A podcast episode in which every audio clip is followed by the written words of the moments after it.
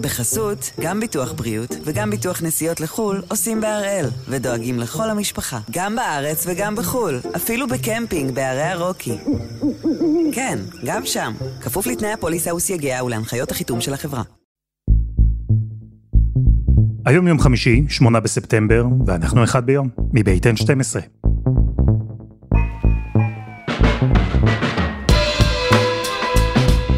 אני אלעד שמחיוף, ואנחנו כאן כדי להבין טוב יותר מה קורה סביבנו, סיפור אחד ביום, כל יום.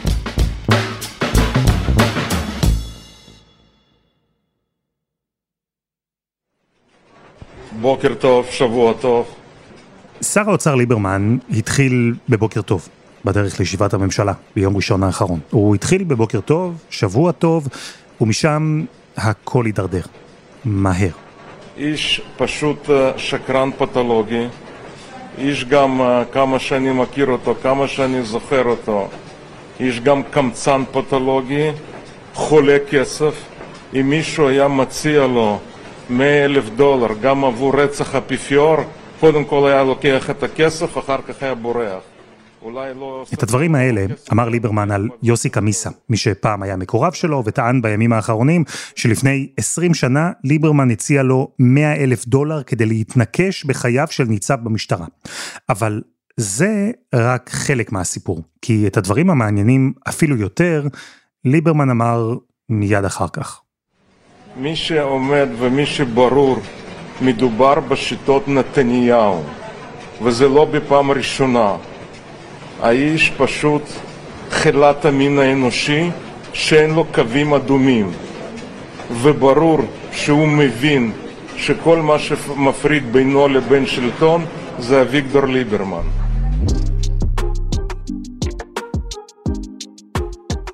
גם בעולם של ויכוחים פוליטיים, של מחלוקות אידיאולוגיות גדולות, של משחקי מנדטים, של הצבעות, גם בעולם כזה, הדברים האלה של ליברמן חריגים. זה ברור שמאחוריהם מסתתר עוד משהו.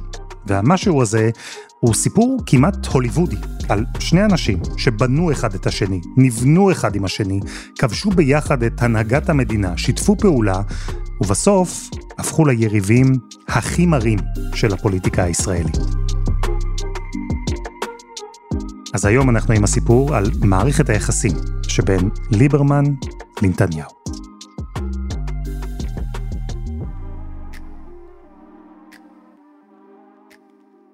דפנה ליאל, שלום.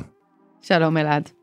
זה אומנם לא הסיבוב הראשון ביניהם, אני אבל לא זוכר כאלה אמירות. חלאת המין האנושי, תשמעי, להגיד דבר כזה על מישהו, בכלל, זה לא מובן מאליו. אז מה קרה הפעם? בוא נגיד שהשניים האלה כבר ידעו לא מעט uh, סיבובים, אני חושבת שעוד מעט, כשנתחיל לצלול להיסטוריה בין השניים, אולי נבין מאיפה uh, זה נובע, זה כמו מין uh, שכבות ארכיאולוגיות של uh, משקעים שהולכות uh, ומצטברות. אה, והפעם זה פוגש את אה, ליברמן בנקודה מאוד מאוד רגישה מבחינתו. ליברמן מגיע לבחירות האלה אה, מוחלש. קודם כל תפקיד שר אוצר זה אף פעם לא תפקיד קל, תמיד יש כאלה שמאוכזבים ורוצים יותר ורוצים פחות וקבוצות לחץ וכדומה, ויש פה גם את ההקשר הפוליטי הרחב יותר, גם ישראל ביתנו שהיא מפלגה שבסך הכל פונה לאלקטורט הולך ומצטמק, כי הוא הולך ונטמע ויותר ויותר אנשים בטח מהדור ה... אה, מה שנקרא אחד וחצי והדורות הצעירים יותר אה, הולכים ונטמעים ומוצאים בית במפלגות אחרות. אה, וגם אחרי המלחמה באוקראינה שבה ליברמן נתפס כמי שלא נקט בקו מספיק חריף נגד פוטין, פחות או יותר נשאר על הגדר. והדבר הזה מצמק עוד יותר את האלקטורט הזה, וכאן למעשה נתניהו מנסה להיכנס לתמונה, הוא מזהה הזדמנות לחסל אחת ולתמיד את אביגדור ליברמן, זה קורה בשורה של מהלכים פוליטיים שהוא נוקט בהם מאחורי הקלעים.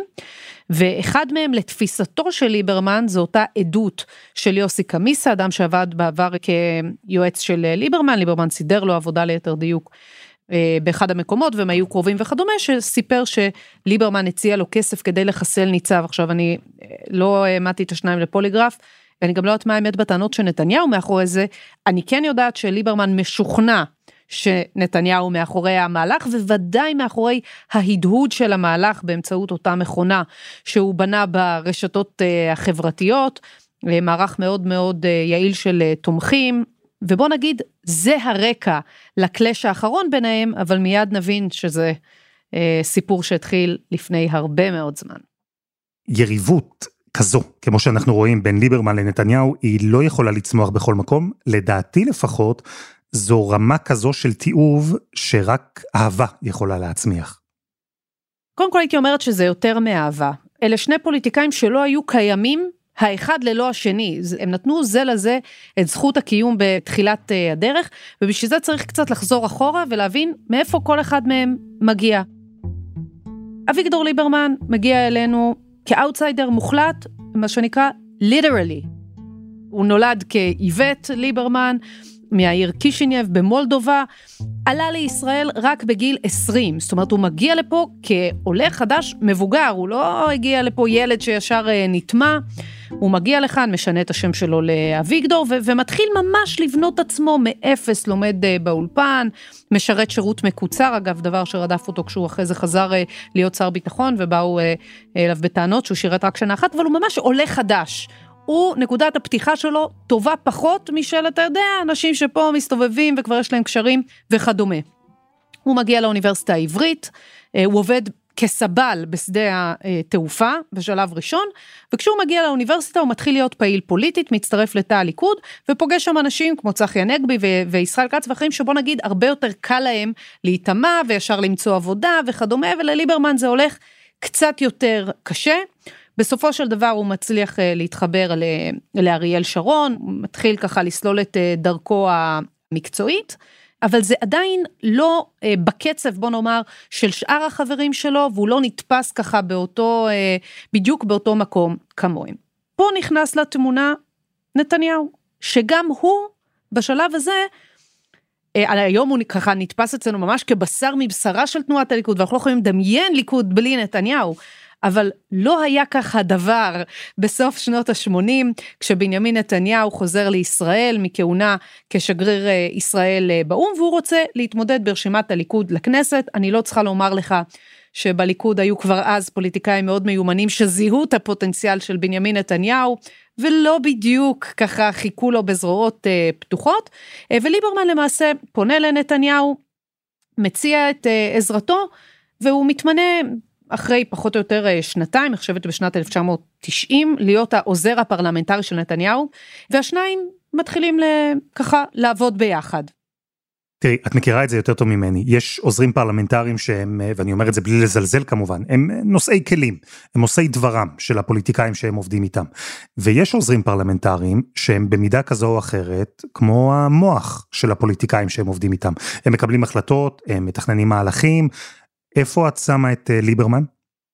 הוא היה הרבה יותר מנושא כלים, הוא מתגלה מהר מאוד כמוח פוליטי חריף, אה, כאופרטור, כזה היה אביגדור ליברמן, ואנחנו מדברים גם על עידן אחר, על עידן שנתניהו הרבה פחות חשדן, הרבה יותר פותח את הלב לאנשים, הוא ומשפחתו, וליברמן הוא ממש חבר, הוא חבר, הוא בן ברית, והשניים האלה הם למעשה שותפים במיזם הפוליטי שנקרא בנימין נתניהו, הוא אה, הופך עולמות כדי ל- ל- להביא לכך שנתניהו ינצח בקרב האמיתי שמצפה לו, הקרב על ראשות הליכוד בשנת 1993, וזה לא קרב פשוט, הוא מתמודד שם מול פוליטיקאים מאוד מאוד uh, ותיקים, uh, דוד לוי, בני בגין, הרבה מאוד uh, ככה uh, דמויות שאנחנו uh, מכירים והיו נחשבות הרבה יותר מבוססות מבנימין נתניהו, והוא עדיין מצליח לנצח עם 52% מהקולות.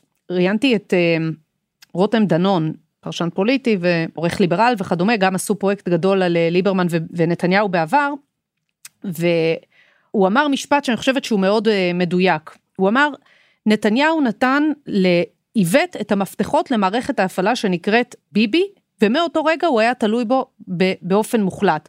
אני חושבת שזה משקף בצורה מאוד מאוד מדויקת את מה שהלך שם. נתניהו נורא חזק בהסברה, ביחסי ציבור, בהופעה, הוא הגיע לישראל מיומן בצורה נדירה, בהופעה בפני מצלמה וכדומה, אבל הוא היה הרבה פחות מיומן בשלב הזה, בניהול הקבוצות בליכוד, בניהול האנשים, בגיוס התמיכה הפוליטית, וליברמן עשה את זה בשבילו, ואני חייבת להגיד לך אלעד שעד היום, אביגדור ליברמן הוא אחד האנשים שיודעים הכי טוב מה קורה בליכוד. ואני אומר אחריות מלאה, לי יש הרבה יותר חברים בקרב שרי ליכוד, חברי כנסת ליכוד ופעילי ליכוד מאשר לנתניהו. הרבה יותר, חברים אישיים. יש אנשים בליכוד שהם ממש כמו מין מודיעים שלו. בוא נגיד שאם אני רוצה לדעת מה קורה בליכוד, הרבה פעמים אני יכולה להתקשר לאביגדור ליברמן, כי הוא באמת עד היום הצליח לשמור על הקשרים האלה, ונתניהו באותו שלב בכלל מוריד את כל העניין הזה אה, מעליו, והשניים רושמים ביחד ניצחון מזהיר, ונתניהו הופך להיות יושב ראש הליכוד, כשליברמן הוא האיש החזק לצידו. והשותפות הזו, הברית הזו, ליברמן מאחורה, אחראי על הצד הפוליטי, נתניהו בפרונט, הנואם, המנהיג. השותפות הזו הגיעה לשיא כשנתניהו נבחר לראשות הממשלה, וליברמן שם, יחד איתו, לצידו. נכון, הם מתחילים שם אה, עבודה מאוד מאוד יסודית כדי uh, לתפוס אחיזה, הם לא סתם מגיעים ואומרים, אה יופי, נעים מאוד, אנחנו, אתה יודע, הגיעו. וככה הפכו את כל המנגנון לטובתם וכמובן גם את זה ליברמן עושה עבור אה, נתניהו והם מתחילים אה, את המסלול לראשות הממשלה וגם כשהם מנצחים הם אה, ממשיכים לצעוד יחד נתניהו ממנה את ליברמן למנכ"ל משרד ראש הממשלה הם יוצאים לדרך הזאת ביחד. את הצעדים הראשונים של נתניהו בלשכת ראש הממשלה הוא עושה כשאביגדור ליברמן הוא לידו האופרטור הפוליטי שלו. אה, אבל בוא נאמר שמהר מאוד הדברים אה, התחילו להשתבש. פה כבר מתמודדים עם אתגרים מסוג אחר, עם רגישויות בקנה מידה הרבה יותר גבוה, אה, ואני חושבת שכאן אביגדור ליברמן מתחיל להיות הרבה פחות מתאים למשפחת נתניהו, שאגב, אני חושבת שחלקה הסתייגה ממנו ומהעוצמה שהוא צובר אפילו בשלבים קצת יותר מוקדמים, למרות שהיוחסים היו טובים, אבל גם מבחינת נתניהו עצמו. למה את מכוונת? מה הכוונה אה, אתגרים מסוג אחר? תראה, קודם כל פרשת ברון חברון. בפעם הראשונה, פתאום השניים האלה מוצאים את עצמם באירוע לחץ מסוג אחר לגמרי. הם אה, בגדר אה, חשודים, נזכיר בקצרה, פרשה שזעזעה את אמות הסיפים במדינת ישראל באותה העת. למי שככה הספיק לשכוח, זה, זה התחיל בפרסום עיתונאי של איילה חסון, אה, ולפי החשד שהועלה שם, אה, שורה של גורמים בכירים מאוד, בהם אה, ראש הממשלה דאז בנימין נתניהו, וגורמים נוספים, רצו לרקוח עסקה שבה הם ימנו יועץ משפטי לממשלה, את רוני ברון, במסגרת עסקה שבה ש"ס תתמוך בנסיגת צה"ל מחברון, ובתמורה אותו רוני ברון אה, יבטיח לאריה דרעי עסקה אה, מקלה במשפט שלו. זאת אומרת, שחיתות כל כך מסריחה שאני לא יודעת אפילו מאיפה להתחיל אה, לתאר את זה, גם, אתה יודע, קונים תמיכה ב, בעסקה רקובה, גם ממנים יועץ משפטי שלא מהשיקולים הנכונים, גם הם מציעים להתערב בצורה כל כך גסה בהליך משפטי, כל זה כמובן נחקר. בסופו של דבר הפרשה הזאת לא נגמרת אה, עם כתבי אישום, אבל ללא ספק היא יוצרת אה, מתח גדול ומתחילה לצייר את כל הכהונה של נתניהו אה, באור פחות אה, מוצלח, זה לא היה הדבר היחיד, הם גם ניסו להוביל כמה מהלכים פוליטיים לא מוצלחים, שללא ספק גרמו להפחתת האמון בין שני האישים האלה. גם בסוף 1997 ליברמן ונתניהו מנסים להוביל מהלך שלמעשה יוציא את הכוח ממתפקדי הליכוד ויעביר אותו למרכז. אה, מתוך תפיסה שאיווט שולט שם, דיברנו על איך הם השתלטו על המפלגה וכדומה, והם רצו לעשות את המהלך הזה, אבל הם לא, בניגוד לנתניהו של היום, שיוצא ואומר, אני הולך למזכירות, אה, תאשר את השריונים שלי, סתם לצורך הדוגמה, או לא משנה, אומר משהו וכולם מתיישרים. אז זה לא היה ככה, הם ניסו להסתיר את זה, וכל אחד מין אמר שזה לא הוא עומד מאחורי זה, ונתניהו אה, לא לקח בדיוק אחריות על זה, ו... הייתה שם עבודה מאוד מאוד אה, בוא נגיד טלטלה כזו שיצרה הרבה מאוד אה, כעס ותסכול פנימי ובסופו של דבר יש את האירוע הזה הם אמנם משיגים את התוצאה הם מצליחים להעביר את הכוח למרכז אבל היו שם עוד המון המון סיפורים אה, מאוד מביכים כל העסק נאמר את זה ככה העבודה מתחילה להיות לא מספיק נקייה. לא לעמוד בסטנדרטים בוא נגיד הכמעט בלתי אפשריים צריך לומר של לשכת ראש הממשלה ומפה לשם הצמד הזה נפרד.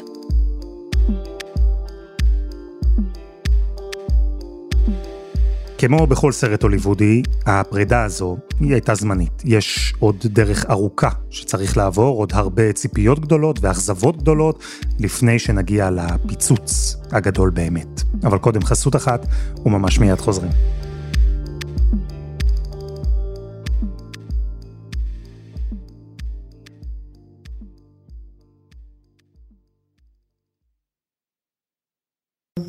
בחסות, גם ביטוח בריאות וגם ביטוח נסיעות לחו"ל עושים בהראל, ודואגים לכל המשפחה, גם בארץ וגם בחו"ל, אפילו בקמפינג בערי הרוקי. כן, גם שם, כפוף לתנאי הפוליסה וסייגיה ולהנחיות החיתום של החברה. אנחנו עם הסיפור של מערכת היחסים בין ליברמן לנתניהו, היינו בשלב החתונה, היינו בשלב ירח הדבש, בהתחלה, בניצחון, בבחירות לראשות הממשלה, היינו גם בשלב הנישואים, נתניהו היה ראש הממשלה, ליברמן מנכ"ל משרד ראש הממשלה, אבל די מהר הגענו לשלב הפרידה. דפנה נתניהו נשאר אז ראש ממשלה, וליברמן הוא זה שהלך. כן, אז ליברמן uh, מתחיל קודם כל לפנות ל, לעולם העסקי, אבל הפסק הזמן של ליברמן מהפוליטיקה לא היה ארוך מאוד. אגב, מה שסיבך אותו זה הטענה שהוא אף פעם לא ממש עצר את הפעילות העסקית שלו ועשה מין uh, ערבוב uh, לא כשר שם, זה היה מהות ה... חקירות נגדו, כך או כך הוא רוצה לחזור אה, לפוליטיקה בשנת 1999, וכשעבדתי על הספר עושים פוליטיקה, אה, נתקלתי בריאיון שהוא נתן, שבו הוא תיאר את התקופה הזאת, שבה הוא רוצה אה, לחזור אה, לפוליטיקה, וזה הציטוט אה, ש, מהריאיון שהוא נתן בזמנו לבן כספית, והוא אומר ככה, אמרתי לחבר'ה שאני רוצה להשתלב, שייתנו לי תפקיד במטה, תפקיד במטה, זהו. אבל הסבירו לי שנתניהו לא רוצה אותי שם. הוא רואה בך נטל אלקטורלי, אמרו לי. אמרתי לעצמי, נטל אלקטורלי? אני? אז אני אלמד אותו מאיפה משתין הדג. אתה יודע, כשמרגיזים אותי, אני עושה דווקא. צריך להבין פה, אה, להבין פה משהו, כי פה נכנסת לתמונה האינסטרומנטליות של נתניהו. זאת אומרת, ליברמן רואה אותו כחבר, ואצל נתניהו זה לא קיים בכלל. זאת אומרת, נתניהו הוא יצור הרבה יותר אינסטרומנטלי. אם באותו רגע הוא חשב שליברמן נתפס כמין משהו ככה קצת כוחני, או משהו שלא, לא, אז שלום. כאילו, זה, זה, קודם כל פה אנחנו מתחילים לראות פער מאוד גדול באופן שבו הם תפסו אחד את השני. ליברמן לא מרים ידיים כל כך מהר, הוא מחליט להקים אה, מפלגה חדשה. אה, ש... וזה לא דבר טריוויאלי, כי כבר יש באותה אה, תקופה מפלגה רוסית אה, קיימת, ישראל בעלייה, ועדיין הוא מחליט להקים מפלגת לוויין, שבשלב ראשון אמורה להיות מין מפלגת לוויין של הליכוד, והוא מצפה לקבל את התמיכה של נתניהו. ספוילר, זה לא קרה, זאת אומרת, נתניהו היה לו אז, אני לא אלאה אותך, אבל בוא נאמר אינטרסים אחרים, ו... והוא לא נתן לליברמן את הדחיפה שהוא רצה וציפה. וליברמן מצליח בבחירות האלה לקבל ארבעה מנדטים. עכשיו, זה אירוע מדהים, והוא חוזר על עצמו כחוט השני בכל הקשרים של נתניהו עם בנט ושקד ועם כל האנשים שעבדו איתו, שהוא אה, באיזשהו שלב מחליט אה, לנסות לקפד את ראשם, או בוא נאמר לפחות לא לתת להם לצמוח, ומקבל אותם פי עשר יותר חזקים. אני מדברת לך על אירוע שליברמן הוא ראש מפלגה עם ארבעה מנדטים, אתה יודע, מאז הוא רק הלך וגדל וכעבור עשור הוא כבר הופך להיות המפלגה השלישית בגודלה, כן, עם 15 מנדטים. זאת אומרת, הוא לא יכל להיות תפקיד, תפ... במטה, לפי נתניהו, אבל הוא עכשיו הופך להיות שחקן פוליטי משמעותי, שעושה לנתניהו כאב ראש. ובתקופה הזו שבה ליברמן מונה בין היתר מרצון להוכיח לנתניהו מאיפה משתין הדג, כמו שהוא אמר, וגם כמובן מונה מאינטרסים פוליטיים, מאמביציה פוליטית, והוא מצליח לייצר לעצמו פלטפורמה פוליטית, מפלגה מצליחה. איך נראו אז היחסים בין השניים? אז תראה, יש פה, אנחנו מדברים עכשיו, נכנסים פה לתקופה פוליטית מאוד ארוכה, שיש בה ראשי ממשלות שונים, ויש בה אה, שרון, אה, ויש בה אולמרט, ו... ו... עוברים הרבה מאוד גלגולים, אבל מה שחשוב להבין לגבי התקופה הזאת, שליברמן, במקום לצאת לדרך כמישהו שיש לו איזושהי מחויבות כלפי נתניהו, הוא יוצא לדרך כשחקן עצמאי. הוא עוד לא עוין את נתניהו כמו שהוא עוין אותו היום, אבל הוא גם לא נאמן לו. הוא הולך עם מי שמציע לו עסקאות טובות, עושה את המהלכים הפוליטיים שלו, והוא לא בשום צורה סומך על נתניהו. אני כן חושבת אה, שהוא בתוך תוכו עדיין קיווה, וזה מזכיר קצת את איילת שקד אה, ושחקנים פוליטיים אה, אחרים, בסופו של דבר לחזור לליכוד, לא בשביל נתניהו, לא בשביל נתניהו, אני מזכירה לך שהוא יצא לדרך כאדם שמכיר את הליכוד כמו את כף ידו. יש לו שם מאחזי שליטה, יש לו שם יכולת להצליח, ואני חושבת שהוא לאורך כל הדרך כל הזמן שמר על קשר עין עם האופציה הזאת, ובבחירות 2012, שתי המפלגות האלה כבר מתאחדות. אנחנו עומדים בפני אתגרים אדירים, וזה הזמן לאחד את הכוחות למען מדינת ישראל. לכן אה, הליכוד וישראל ביתנו ירוצו יחד ברשימה משותפת לכנסת הבאה בפתק אחד. לא כי נתניהו כל כך אוהב את ליברמן, אלא כי אה, אחרי שהוא כבר ראה למה מסוגל ליברמן ולאיזה כוח הוא מגיע, הם מחליטים ללכת ביחד. אגב, לא מביאים את מספר המנדטים שהם רצו, אבל הם ביחסים מספיק טובים כדי ליצור ביחד רשימה אה, מאוחדת. ופה כבר אני חושבת שמתחיל להיות משקע יותר רציני, כשליברמן למעשה רואה במיזוג המפלגות מין חיבור טכני שאמור להסתיים בחתונה. זאת אומרת, הוא חושב שאחרי הבחירות הוא, הוא הופך חלק מהליכוד. הנה, סוף סוף המהלך יושלם וכדומה. וגם האירוע הזה מסתיים כשנתניהו לא משלים את המהלך ולא מאפשר לו להיטמע בליכוד. ופה אני חושבת שליברמן כבר מתחיל לראות איזה דפוס שאומר, זה לא סתם, הוא כל הזמן רוצה להשאיר אותי קטן, להשאיר אותי חלש, אה, אולי אפילו להוציא אותי מהמשחק, ומתחיל פה שבר אה, קצת יותר משמעותי. זהו, שאנחנו כל הזמן הולכים פה בין שני ממדים, הפוליטי והאישי. אז מה היה שם, באותה נקודה שבה ליברמן חשב שהנה, הדרך שלו לליכוד כבר סלולה, שנתניהו הוא זה שסולל לו את הדרך, ששוב הם ישתפו פעולה, רק כדי לגלות שבעצם הדרך הזו שוב חסומה. זו הייתה אכזבה אישית של ליברמן ברמה החברית, או תסכול פוליטי? הייתה פה אכזבה אישית, אה, וגם תחושה של חוסר הכרת הטוב, זאת אומרת, אני נתתי את השנים הכי הכי טובות שלי בשביל שאתה תגיע לאיפה שאתה תגיע, ואתה, אה, בוא נגיד, לא משיב לי באותו אה, מטבע. הייתה פה פגיעה פוליטית, זאת אומרת, תחושה ש, שנתניהו כל הזמן מנסה להחליש אותו, ונכנסו לתמונה עם השנים עוד אלמנטים שהפכו את האירוע לאישי, אישי מאוד. פה נכנסות לתמונה גם אה, חקירות נגד אה, ליברמן. אה, יש לנו גם את פרשת ישראל ביתנו, פרשה שבה נחשדו אנשים במפלגה שלו בביצוע עבירות של שוחד, וגם במקרה הזה וגם במקרים אחרים, לליברמן כל הזמן יש תחושה וחשד שזה לא סתם קרה, שיכול להיות שהדבר הזה הוא עוד ניסיון לחסל אותו פוליטית. במרץ 2020 אה, דנה וייס פרסמה בחדשות 12 ציטוט של ליברמן, שבו הוא מספר מתי הוא הבין שאין דרך חזרה מה... קרב המר הזה שיש לו עם אה, נתניהו. הוא אומר את הדברים הבאים: נתניהו חצה את הקו האדום, ב-2019 הוגשו שבע תלונות נגדי ונגד ילדיי במשטרה, בפרקליטות וברשויות המס, הוא מכנה את זה הלשנות. ברור לי, הוא אומר למקורביו, שמאחורי כל המהלך הזה עומד נתניהו. בקודים שלי מדובר בחטא שאין עליו סליחה ומחילה, גם לא ביום כיפור. כדאי להפסיק לשלוח... עכשיו, אני לא יודעת מה, אה, מה בדיוק מייחס אה, ליברמן לנתניהו בכל אחד מהאפיזודות האלה, אבל הוא חי בתחושה שנתניהו מנסה להחליש אותו אה, ולגרום לו נזק גם במישורים האלה, והדברים האלה הם כמובן חלק מאוד משמעותי בדם הרע שהלך ונהיה יותר ויותר סמיך בין שני האישים האלה. והדם הרע הזה, שהוא אה, בחלקו אישי, או אולי אפילו בעיקרו אישי, הוא תורגם גם לפוליטיקה. אחרי האיחוד בין הליכוד לישראל ביתנו, הגיע הקרע. כן, כאן קודם כל אנחנו רואים ממשלה שקמה וליברמן לא ממהר להצטרף אליה. שזה כבר אירוע מין יוצא דופן, אתה אומר, למה בעצם? ונתניהו כל הזמן מנסה להרחיב את הממשלה שלו, אה, הוא מחזר נמרצות אחרי אה, בוז'י הרצוג, בזמנו גם חשפנו את המשא ומתן הסודי ביניהם, אה, ובסופו של דבר הוא וליברמן מצליחים להגיע להסכם, ליברמן מצטרף כשר ביטחון, למעשה אני חושבת שבתודעה של ליברמן הוא כבר במין מוד כזה של הזדמנות אחרונה ביחס שלו לנתניהו, זאת אומרת כבר כל כך הרבה אכזבות, כל כך הרבה תסכולים, אבל אתה יודע, לא כל יום אה, יש הזדמנות כזאת. והוא נכנס, אה, הוא גם מקבל הבטחות, למשל לקדם את אה, חוק עונש מוות למחבלים שהיה הדגל של ישראל ביתנו, הוא ממש תופס את זה כמין דבר ש, שהוא בכבוד שלו למלא אחר ההבטחה הזאת.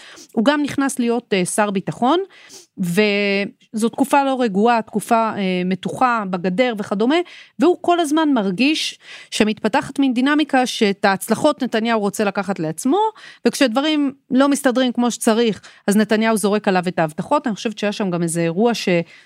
אה, ממש אה, אה, היה תדרוכים ישירים נגד ליברמן, שהוא זה שבלם כל מיני מהלכים צבאיים כאלה ואחרים, ופה הוא אמר, הגיעו מים עד נפש, לא מיישמים את המדיניות הביטחונית שלי כפי שאני רואה, לא נוקטים ביד מספיק קשה, והוא קם ועוזב, הפעם כאמור, לבלי שוב. זהו, וכאן, כך נדמה לפחות, הגענו לנקודת האל-חזור של הסיפור. מהרגע שליברמן התפטר כשר ביטחון והתחילו חילופי האשמות הדדיות, מאז היחסים בין השניים לא נראים כמו משהו שאפשר עוד לתקן.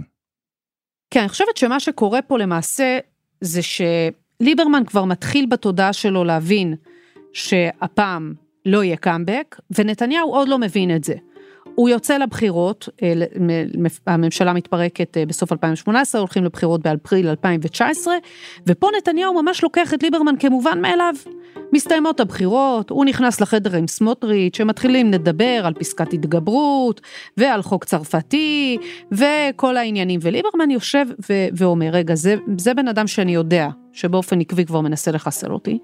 עכשיו הוא מתחיל לבנות לעצמו קונסטרוקציה שתשאיר אותו לנצח בתפקיד ראש הממשלה, עם החשדות נגדו, ואגב, יש לליברמן גם בנקודות מסוימות ביקורת עניינית על נתניהו, הוא חושב שהוא חלש, הוא חושב שהוא נגרר, יש לו כל מיני, ככה, הוא חושב שהוא שבוי של החרדים, יש לו הרבה מאוד, אה, בוא נאמר, ביקורת, גם אה, עניינית ומקצועית על נתניהו, ואז הוא אומר, עד כאן, האירוע הסתיים. ואנחנו יושבים לנו, הכתבים הפוליטיים והמגישים, בקומת הממשלה, אחרי שנתניהו לא מצליח להרכיב ממשלה, מוצאים את עצמנו, מתגלגלים לסבב נוסף. פשוט לא יאומן. אביגדור ליברמן עכשיו הוא חלק מהשמאל. אביגדור ליברמן הוא חלק מהשמאל. הוא מגוש השמאל. הוא פשוט, אתה נותן לו קולות לימין, והוא לא נותן את קולו לממשלת הימין. זה מה שאנחנו רואים. אני חושבת שרק פה, הציבור בישראל, ואפילו אנחנו, הבנו שליברמן חצה את הרוביקון לבלי שוב, וזהו, ומפה זה רק ילך ויחמיר, כי אנחנו מדברים על דינמיקה שנתניהו מבין שליברמן רוצה לחסל אותו, אנחנו כבר יודעים מה הצד השני חושב, אה, והדברים רק הולכים אה, ומידרדרים אה, ומחמירים, ואני מזכירה לך שמדובר בשני אנשים שעבדו יחד למעלה מעשור, מכירים האחד את השיטות של השני, מכירים האחד את, את מערכת הקשרים של השני, זה, העולם הפוליטי הוא עולם מאוד קטן, אתה יודע, בסך הכל אנחנו מדברים על אותם אנשים ש, שבדרך כלל זזים ממקום למקום, והדבר הזה אנחנו רואים אותו מתפוצץ עכשיו, כששוב הם ניצבים בפני קרב פוליטי, אה, ושוב ליברמן חי בתחושה שנתניהו מנסה לסבך אותו גם משפטית וגם אה, ציבורית, אה, וליברמן נחוש יותר מתמיד לעשות את המהלך אה, שיוציא את נתניהו מהזירה. אה, אחת ולתמיד, אגב, אני חושבת שהוא גם חושב שהוא לעולם לא יפרוץ כל עוד נתניהו נמצא, ליברמן אדם עם אמביציות להיות ראש ממשלה, כן? בוא לא נתבלבל. וכך אנחנו מקבלים את התרכיב הרעיל הזה. דפנה, את אה, מתוקף התפקיד שלך כמובן, את מצויה במה שקורה שם, בבחישות מאחורי הקלעים, בתדרוכים, בשיחות המסדרון, והסרט ההוליוודי הזה שלנו, יכול עדיין לפי דעתך, לפי מה שאת מבינה, להסתיים בהפי אנד? הם עוד יכולים איכשהו להבין בסוף שהם בעצם זקוקים אחד לשני ולצעוד יחד אל השקיעה, או שהחיים במקרה הזה הם ממש לא סרט? אני חושבת, אה, תראה, זה, זה, קודם כל זה, זה תמהיל של דברים. זה, צריך לומר, בשביל אנשים כמו ליברמן, זה מטרת חיים. להזיז את נתניהו זה מטרת חיים. עכשיו אתה שואל למה זה מטרת חיים? האם זה רק תאוות הנקם? אה, האם זה באמת הפגיעה האישית, או האם זו גם איזשהו חישוב פוליטי שהוא אומר, אין, תחת העץ הזה לא יצמח דשא בערוגה שלי, זאת אומרת, האם יש פה גם את השיקול אה, הזה, וכמובן גם, תמיד יש פה גם אה, רעיונות, ואני חושבת שליברמן באמת חושב שנתניהו הולך רחוק מדי עם הניסיונות לבצר את המעמד שלו, ואני חושבת שכל המרכיבים האלה ביחד גורמים לכך שאנחנו לא צפויים לראות את ליברמן עושה אחורה פנה, אני חושבת שאפשר לראות את זה גם בצורה רחבה יותר. נתניהו מאוד מאוד נחוש שלא יצמחו תחתיו אנשים שיכולים לאיים עליו. אם זה גדעון סער, ואם זה בנט ושקד, ואם זה ליברמן, ושורה ארוכה של אנשים שהתחילו את דרכם מלהיות נאמנים של נתניהו, אבל ברגע שהם רצו לגדול, בין אם בצורה אה, אמיתית ובין אם בדמיון של משפחת נתניהו ונתניהו, הדבר הזה כבר לא התאפשר, והם בעצם התגלגלו בחזרה למערכת הפוליטית כיריבים של נתניהו. אה, ואני חושבת שזה, שאצל ליברמן יש כאן עוד אלמנטים שנכנסים לתמונה, אה, האלמנטים הפליליים, אגב, תמיד חשד בין פוליטיקאי שאחד טפל על השני עלילה שהתגלגלה למשטרה, זה אירוע שאין ממנו כמעט דרך חזרה, זה אגב החשד של משפחת נתניהו כלפי בנט ושקד, שהם אלה שהדליפו את פרשת ביבי טורס וכדומה, ואנחנו רואים שאין דרך חזרה, אין פה מחילה על הדבר הזה. אה, וזה עוד אלמנט שנכנס פה, התרכיב הזה שבין חשדות פליליים ופוליטיקה ואמביציה וחברות, ואולי קצת אידיאולוגיה.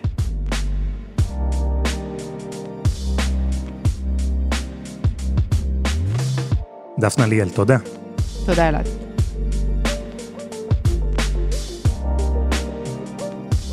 וזה היה אחד ביום של N12. אנחנו גם בפייסבוק, חפשו אחד ביום, הפודקאסט היומי. העורך שלנו הוא רום אטיק, תחקיר והפקה דני נודלמן, עדי חצרוני ורוני ארניב. על הסאונד יאיר בשן שגם יצר את מוזיקת הפתיחה שלנו, ואני אלעד שמחיוף. אנחנו נהיה כאן שוב, גם בשבוע הבא.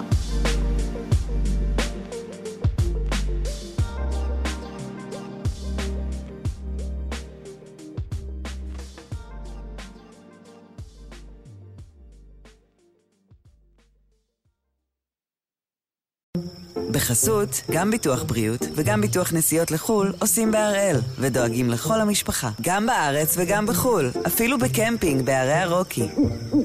כן, גם שם, כפוף לתנאי הפוליסה וסייגיה ולהנחיות החיתום של החברה.